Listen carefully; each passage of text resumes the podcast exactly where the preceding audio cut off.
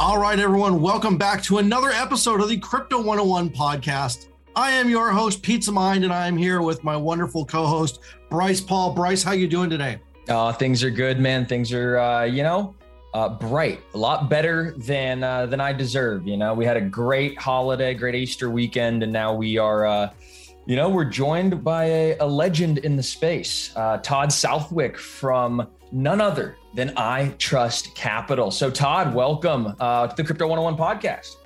Amazing. I wish I could like have as much energy as you guys. I am like tempted to try to fake it. This is what we get Uh, paid well, that- to do. That was all the But- energy I had. So now it's time to just kind of mellow down and relax, take it easy.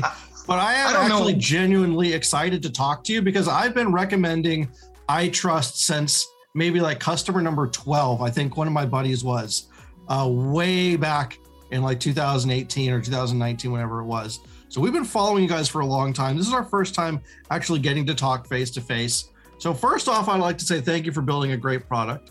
And second, I want to know what you were doing where you had this aha moment to do it in the first place. Well, thank you.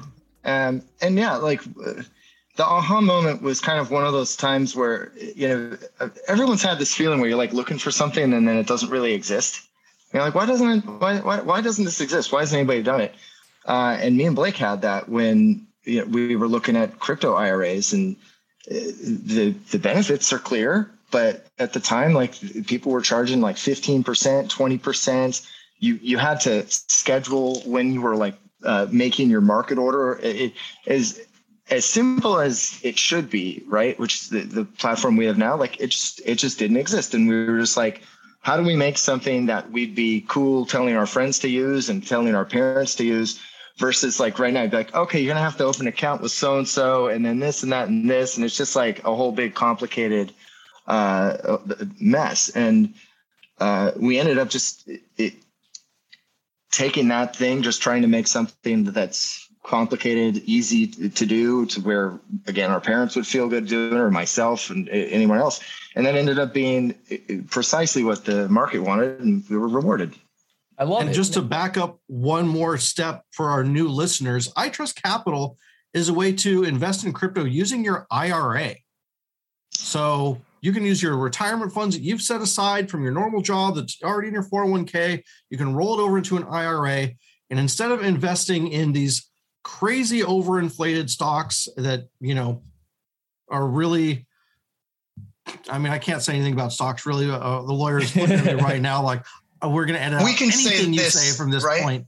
But I can say that. I don't make money. Crypto. on stock investments. It's Like I have not done well this year on my stock investments. I've done poorly, and historically, I've not been. I've I've not done the best in those. And mutual funds are even worse. Like I, Yeah. you know, you get to the where you just don't even look at the statements. oh Yeah, everyone's 401k is in Vanguard earning, you know, a dollar fifty and a cheeseburger a year for basically controlling, you know, half the world's funds apparently. But crypto, if we're all here for the future, we want some gains that can change our lives, and that's probably never going to happen via the stock market. So that's what we're here for. And, And, now we can and full dis- full away. disclosure there, I, I, that the iTrust one. Capital and Todd is is not in any way uh, recommending any type uh, any type of investment. I'm just making a statement that Sure. I have not done the best in uh, in stocks. You know something cool? You know my mother-in-law for Easter like remembers every year that like I like jelly beans, and I guess there was one year I guess where she didn't have them, and she actually makes like a special trip to the store to make sure I have jelly beans. Like that's pretty freaking nice, right? Yeah. So so let's let's backtrack a little. I think there's probably some some folks that are in the audience that are like, all right, actually, let's define what an IRA is. Maybe somebody who's just graduated college and you know just kind of joining the workforce and doesn't even know what you know an IRA is or a 401k. Can can you kind of dive deep into to what these structures are, Todd? Sure. I think for like if everybody has or, or like when you when you first get like your first real job, then there's that benefits like conference room sort of thing that you t- typically do with like 20 or 30 other people and then they explain their retirement plan and then they explain that you can have you know the different mutual funds or, or whatever it is and i think that's where people's first exposure is to tax advantaged accounts and it's like super boring and not interesting and the reason why no one why most people don't really know about it or the benefits is because it's so inherently boring and tied to kind of these employer benefits things when it's actually pretty sweet. So um, you got two real basic types of accounts. You, you have the Roth IRA, which lets you, um, once you put money in it, then when you withdraw it, there's no there's no taxes at all. There's essentially no you know no income tax, no capital gains um, once the money's in there. Uh, and then you have the other type kind of IRA, which is you know you're not you're not taxed in the way in, you're not taxed while it's in there, but you are taxed on the way out.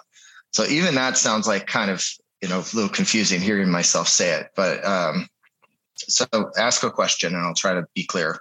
Yeah, and so I guess in in, in terms of uh, where crypto comes in, so with, through iTrust Capital, you could basically uh, you know take your crypto, um, or, or, I should say, take your you know your normal bank account or your normal um, you know money management funds wherever they are, and connect it to iTrust Capital and be able to trade your uh, your crypto through an IRA. Is that right?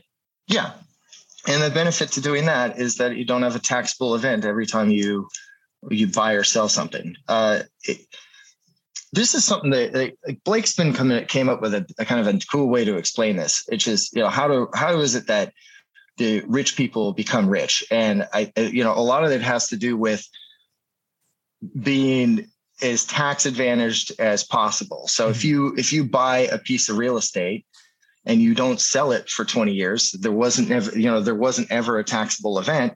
And so you're not getting haircutted, you know, every time you, you know, at every year, if you could imagine you've spent hundred thousand dollars on a house and let's say it goes up to 50,000, you know, be like if you were taxed every time it went up every year, like you were taxed on that 50,000 and then the next year, maybe it was 250. And so you made another hundred, but then you're taxed on that. It makes it really hard to, to, to accumulate it. And it's not really what rich people do. Hmm. So if you're in crypto and you're and you're trying to to uh, trade, right? You, you know, buy low, sell high, or whatnot. You're creating a taxable event. So if you made hundred thousand dollars on your cryptocurrency in a non-tax advantaged account, you're probably giving up fifty thousand to uh, to the federal government. If you did all, if you did that within an IRA, you wouldn't. So it's kind of the choice between being able to really, you can really play the market in an IRA versus if you're not in a tax advantage account, like you really should just hodl and be done with it because as long as you don't sell it, then you know there wasn't ever there was wasn't any gain. Mm. No, that makes that makes perfect sense. That's a really good explanation. Um, and is it a platform? Is iTrust plat, uh, Capital a platform that you guys have to vet other cryptocurrencies in order to add? Like maybe there's only a few cryptos that you could trade on iTrust, or is it kind of run the gamut? Our position is that we don't have any business telling our clients what they should be investing in. Um, and to that end, we've tried to be as hands off as we can on the assets coming onto the platform with kind of the following taken into account. We also don't want clients to get into to to run into something that becomes a problem for them in the future, uh, and we don't want to be in a position where we, for whatever reason, uh, XRP is actually an example where, due to outside factors that have nothing to do with us, make it to where everybody's you know assets can't be transacted anymore, as as the case with XRP. So when we're evaluating assets, we're you know we're either we're looking out for the clients, and then we're also kind of we're you know looking to see we're looking to make sure that there be continued liquidity.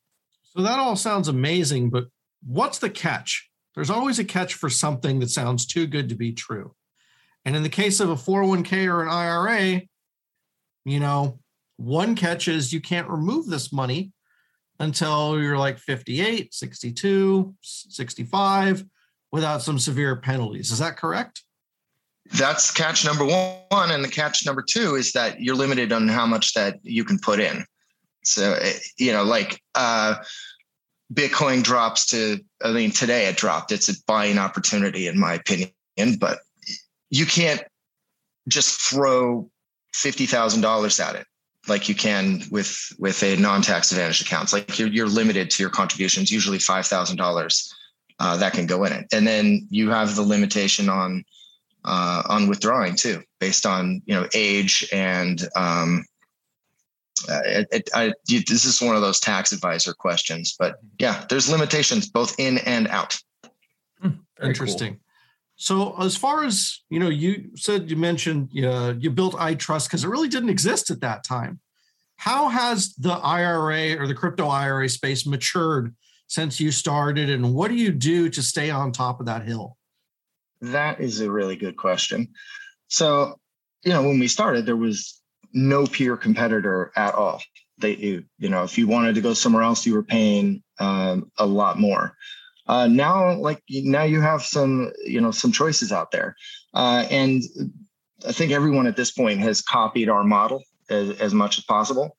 Our platform's larger, it's more secure, and our future uh, product features will leapfrog us ahead, you know, once again, because it's kind of like I feel like we showed everybody what what the possibility is. Everybody copied our current product, but they also hadn't been developing the follow up products that uh, were you know going to be uh, released continuously. I mean, we went from uh, you know we went from like you know essentially you know a startup operation with less than 20 people to a full-fledged organization of you know over 100 people uh, and with with a, a huge engineering team uh, and that can't be said for our peers so you know what we're innovating on in engineering and then we also have innovation that comes out of legal it's kind of like your in my opinion your two things that you have to that you need it to make cryptocurrency investment platforms work in the united states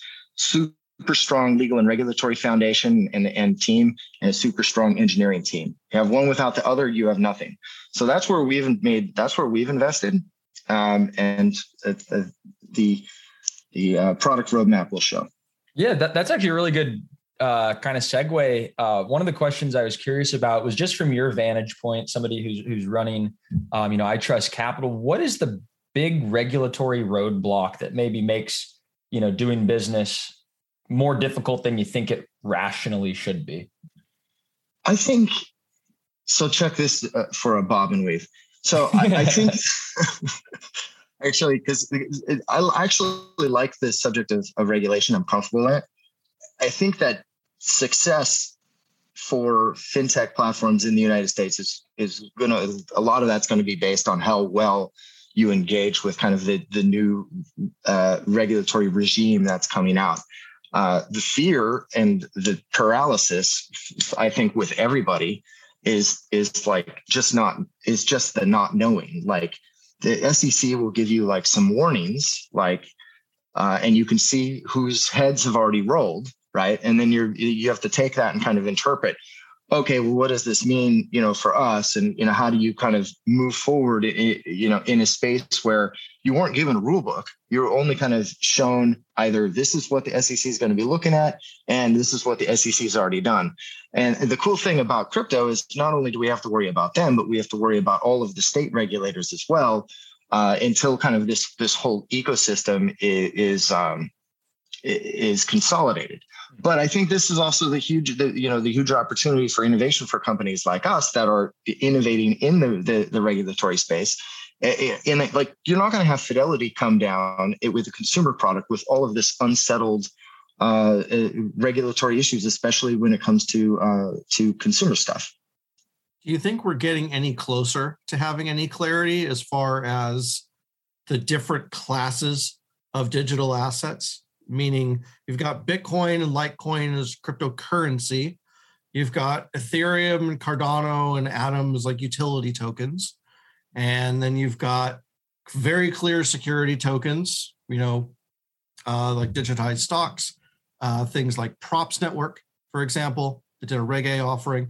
And then you've got NFTs now, which could be all kinds of different things. You know, what's got the green light and what has any lights on at all at this point? They're definitely not giving people a green like there, there is absolutely not that right now. It's it's still in the, the area where you have to you have to take what information is is in the tea leaves and uh, chart out the, the, you know what the best way forward is based on a risk assessment. But this that's kind of like the not fun part of of regulation where you know they the people doing the regulating haven't quite figured out really how and they don't really have the you know I don't feel like they've they've accumulated the knowledge with the people that know what they're doing yet. So I, I do think ultimately we'll get we'll get there. But like areas where it's pretty clear that there should be regulation, for example, crypto custody. Uh, any company can go out there and say like that they have the top standard security and this and that and this and that, but do they?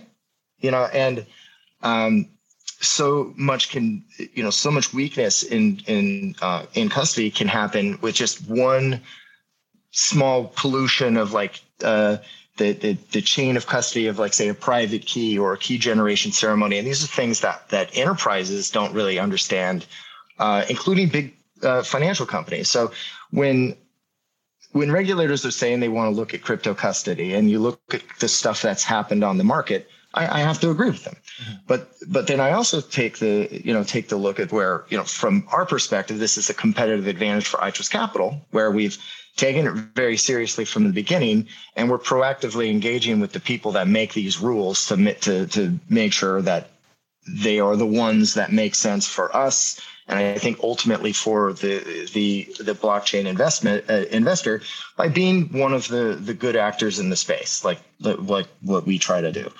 But to go back on, you know, where things have been made clear, they've been they've made it clear in 2014 that they consider uh, Bitcoin an asset and not a currency. Um, we know that they're okay with Ethereum being uh, being an asset, but there's not you know, it's not like there's a list of these are okay and these aren't okay.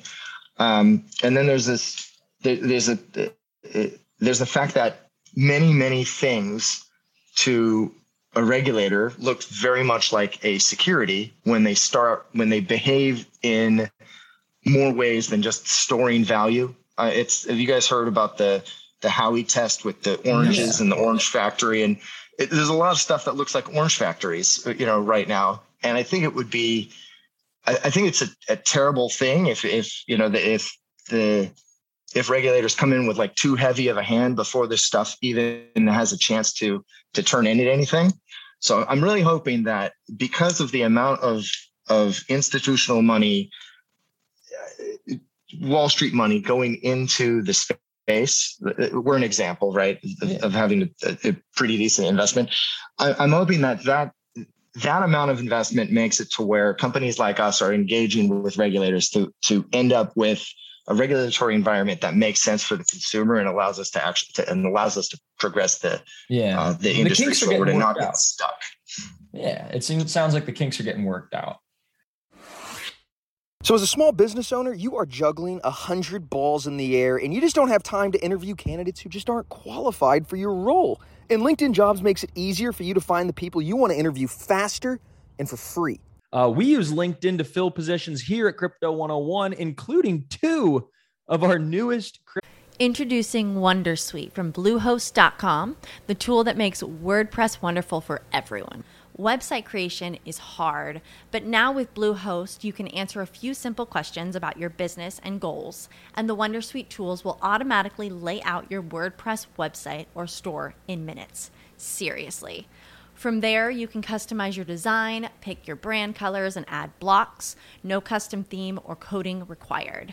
You'll get content suggestions that you can keep or revise, and with Yoast SEO built in, we automatically help you get found in search engines.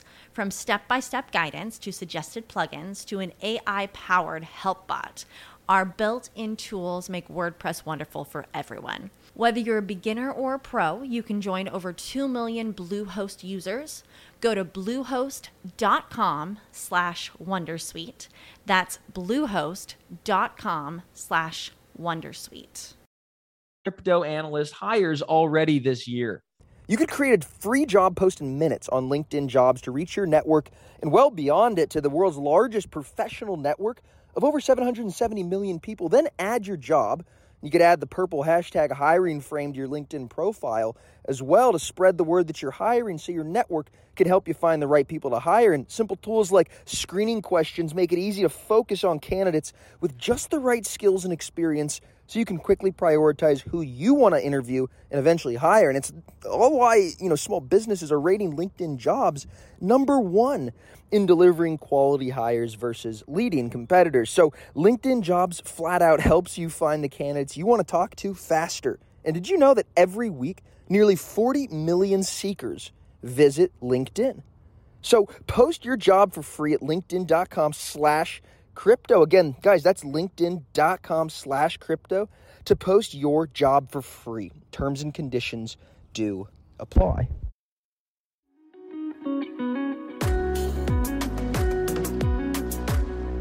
You know, one of the things that I'm, I'm curious about, um, you know, switching gears a little bit uh, is, is, DeFi and iTrust Capital. Um, you know, a lot of people like yield farming. Um, is that possible through iTrust Capital? We're working on it, and and that's one that's one of the, that's that's one of the Orange Factory kind of things, right? Where man, the opportunities there. But I, I, I, think going down the regulatory rabbit hole on that kind of like gets us lost because there's so little clarity. It's, it's kind of more fun to to to talk about the uh, the opportunity there. So yeah, uh, if you guys you guys have done the MetaMask thing, like oh my god, right? It's freaking scary. So I, that that's where there's another example like with when we saw in the IRA where you have something that's scary to the point of not being accessible and then the opportunity being to build technology that makes it that makes it accessible to everybody. And that's where we're trying that's where we're working on it. On that side on the technology side and then in terms of making sure that we're allowed to do it that's that other side where i said you know that investment in legal foundation regulatory the structure stuff has to happen you know at the, at the same time. Just one's way more fun to talk about and it seems like there's a loophole in all of this that has come out mm-hmm. where they're talking about this vague term sufficiently decentralized, where instead of an orange factory, you've got an orange field that is kind of just growing in nature. They're not going to try and mow that whole thing down. So the question then becomes is a network and its token supply and its control and its voting power and its validators and miners quote unquote sufficiently decentralized enough that they're just going to let it ride. And there's been no metrics given to that's the, this, but that's the Ethereum test, right? Yeah. So it, it should be interesting to see what other tokens are going to make legal claims that hey, we're sufficiently decentralized. And there's tokens out there that have launched their entire mining supply all at once on day one. And the founders even had to buy their own tokens off the open market. So it's going to be interesting to see where the dust settles in this argument. And, you know, I really am excited to see, you know, what the next three year window is going to be like for iTrust as you guys continue to work with regulators and try and push this industry forward from that angle. Absolutely.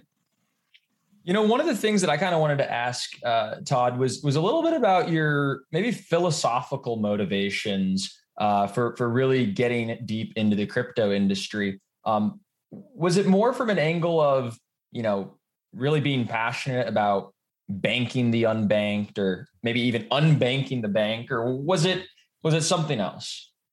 I can start with like where I was when I first, you know, transacted with crypto. Hmm. It started as intellectual curiosity. Like in nice. I, 2012, I believe was, was when I first started get involved. And it was just one of those things where it was like, I actually think it was, I think I was reading articles about the Silk Road and I'm like, what is this madness? this is right. And no, this is amazing. What is this? Right. And so kind of it, you know, it started with that. And I, I think in a lot of ways, like I'm, you know, I'm still there uh, where, you know, I recognize the, the um, I mean, I'm amazed with what's going on. Uh, yeah, but from iTrust Capital's perspective, we're not innovators there. We're innovators in making it to where people can have access to the innovation. Uh, so I, th- I, think my my intellectual curiosity in um, in this space in general is kind of the right place to be, where you know we're not trying to you know um, we're not, we're not making tokens. I guess is, is my point. We're providing access to uh, for other people to make the investment. And um, yeah, does that answer the question? I don't feel like it does, but yeah, yeah. yeah. Um, I, I always think it's interesting. Like basically, everybody kind of gets into the crypto industry from a different angle. Some people are like, oh, like you, you saw like, hey, just the freedom of, of mobility of, of cash and just truly, you know, free markets. Um, you thought maybe that was, you know, kind of what was most compelling. You know, other people kind of say, hey, you know, I was a Wall Street banker and I saw, you know, some of these, you know, DeFi lending platforms were going to be eating our lunch here in 10 years. So we decided, you know, I'm going to jump ship there and, and start to, you know, start my own company. And so everybody kind of comes in from a different angle. I just always like to kind of get a sense of why concept. Well, I, when looking at DeFi and just looking at things that can be done on Ethereum, uh, it, the concept of being able to take an investment strategy, make an investment in it, and then end up with a token that on its own can be resold is like mind blowing. So I think when that settles in, you know, settles into the traditional finance where they've essentially been having to do that work, but every time they transfer the asset, like let's say we're packaging up debt, like, okay, I get a lot of so and so guys with so and so credit scores and it goes into this pool and then it gets resold. But the amount of due diligence that has to happen uh, and and legal work that has to happen. And it, it it's um, we have a lot of attorneys here, so like there'll, there'll be there's stories about you know multi-billion dollar transactions like 100 billion dollar transactions or whatnot. And it all comes down to you know a team of x amount of attorneys and a stack of paperwork that all has to be moved over the line in like you know in like the middle of the night. So it seems to me to be a pretty imperfect process especially when you end up with like a a you know a 4000 page you know document i'm exaggerating that you know everybody has to sign and nobody without anyone really you know having time to read through it. It's like passing a bill through congress to you know to do a a, a larger uh, you know finance uh, type of transactions. And i mean look take an investment you take a package you get in a, in a thing and then it can be you know traded and transacted.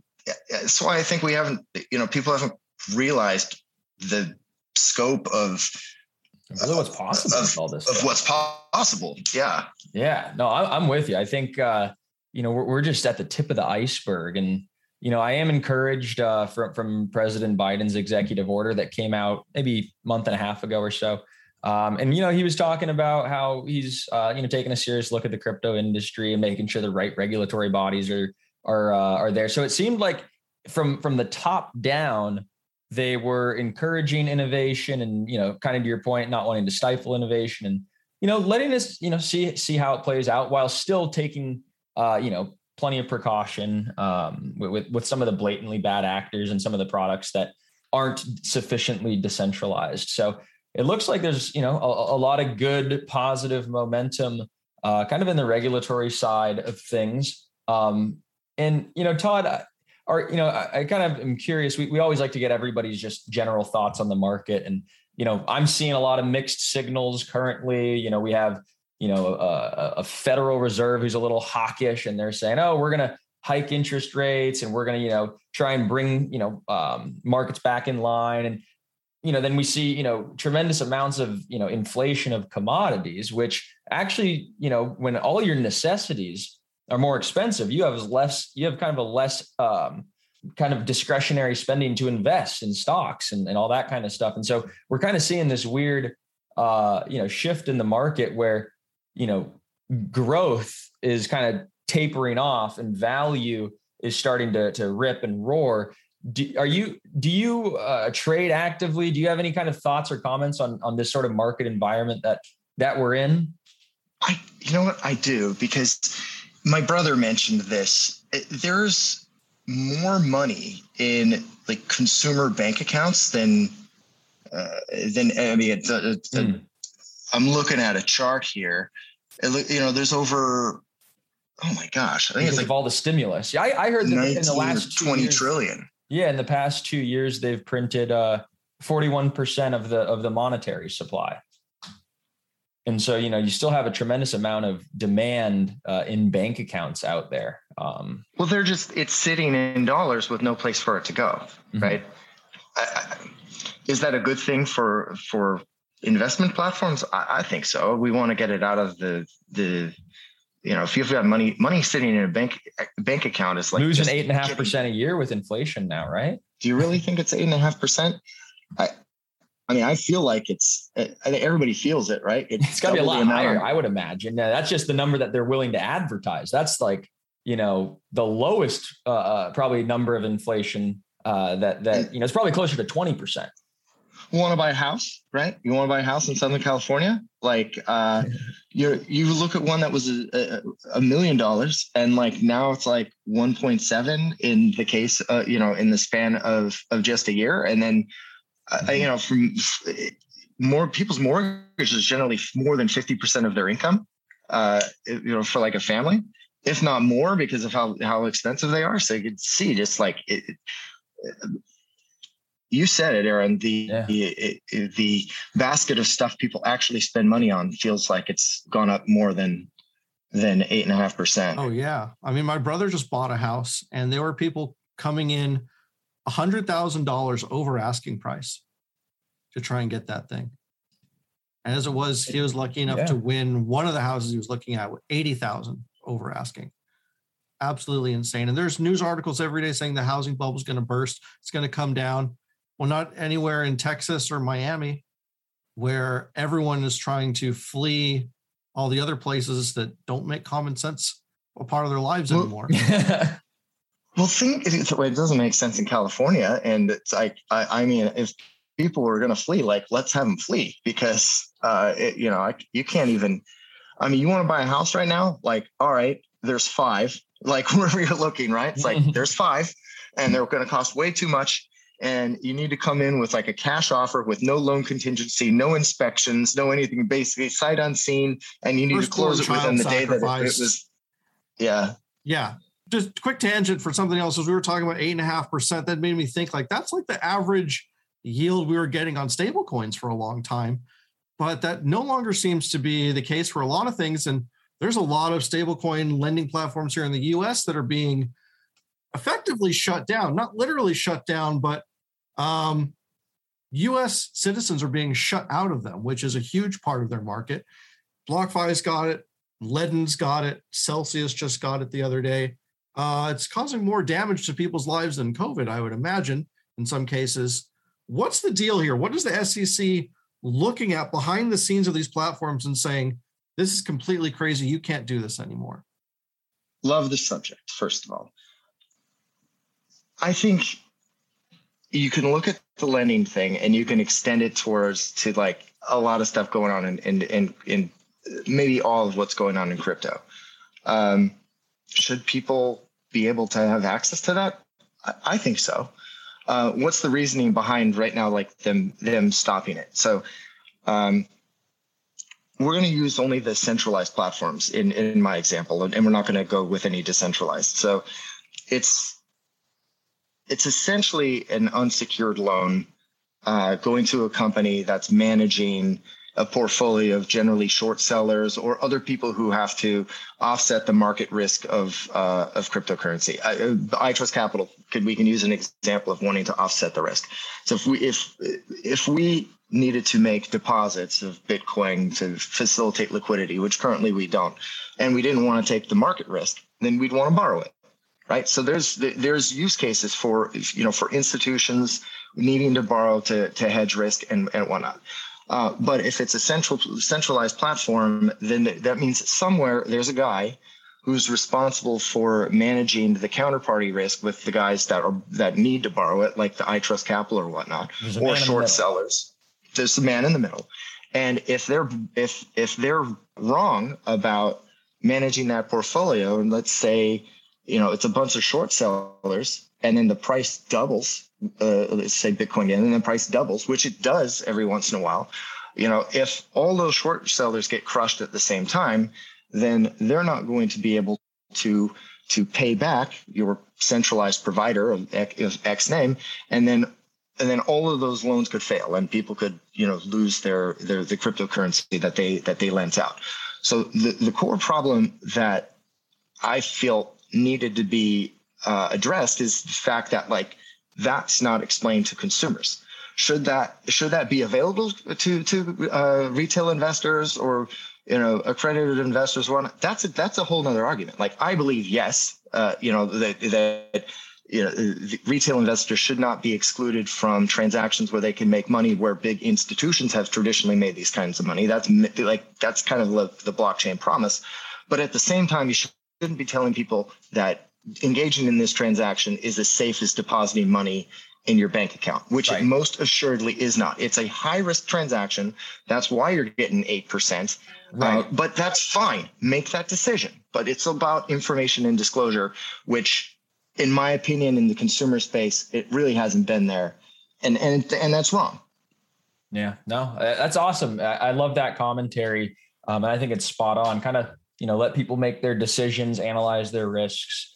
Um, you know, Todd, before we let you go, there's a couple questions we like to ask everybody who comes on the show, uh, just to get you know a little personality color. Tell us, you know, one person who's really um, you know in crypto who's really inspired you whether intellectually who's you know maybe written something that you just thought was profound built something that you thought changed the world. Is there one person you could kind of you know shout out to? There's not. Uh, and uh, yeah that was the that was the one question i was like yeah i'm not gonna i'm not gonna answer that one because if I play favorites, then everyone else gets mad. so kind of have to stay away from it. And it may be saying something could also be investment advice. So sorry on that one. Yeah, no worries. Well, let, us do this one. This could be maybe a, a, an easier one for those who are listening to the podcast and this is their first time listening to uh, to a crypto podcast. What's like one word of wisdom from a guy who's been in the space for for for a decade now at this point? Don't be afraid. And you know, don't be afraid to do to do something. And when it comes to like uh, self custody, uh, write down your backup keys mm. and put them in a safe deposit box. That's good. Yeah, great. I mean, no one does though. That's why I'm saying that. Like, how many yeah. people? It, it, it, institutions mess up on, on their uh, on their disaster recovery all the time. So, personal and, do the same thing and make sure you're using good ink and good paper. You want this thing to last decades, not just weeks. Yeah, don't totally. use pencil. yeah. Don't use pencil, or you can use those vault things where you have to put in all the letters and it's like in steel. Like those are pretty sweet. Yeah. Get, get an old fashioned uh, metal tape punch. Punching your keys there.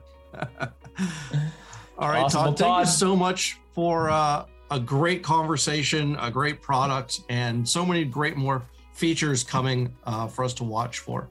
And we look forward to having you back on next time. Aaron and Bryce, it was great to meet you. And thanks to your listeners for putting up with my boringness. Not at all, Todd. All right. We will be back next week with another great episode here at the Crypto 101 podcast.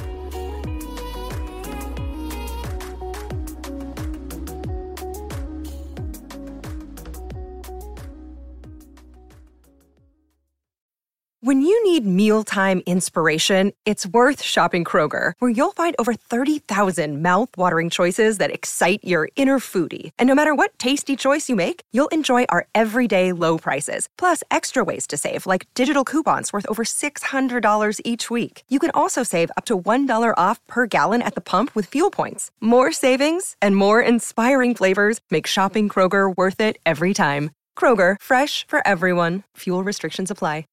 Save big on your Memorial Day barbecue, all in the Kroger app. Get three pound rolls of juicy 80% lean ground beef for $3.49 a pound with a digital coupon. Then get select varieties of flavorful Powerade, Body Armor Super Drink, or Arizona tea for 77 cents each, all with your card. Shop these deals at your local Kroger today, or tap the screen now to download the Kroger app to save big today. Kroger, fresh for everyone. Prices and product availability subject to change. Restrictions apply. See site for details.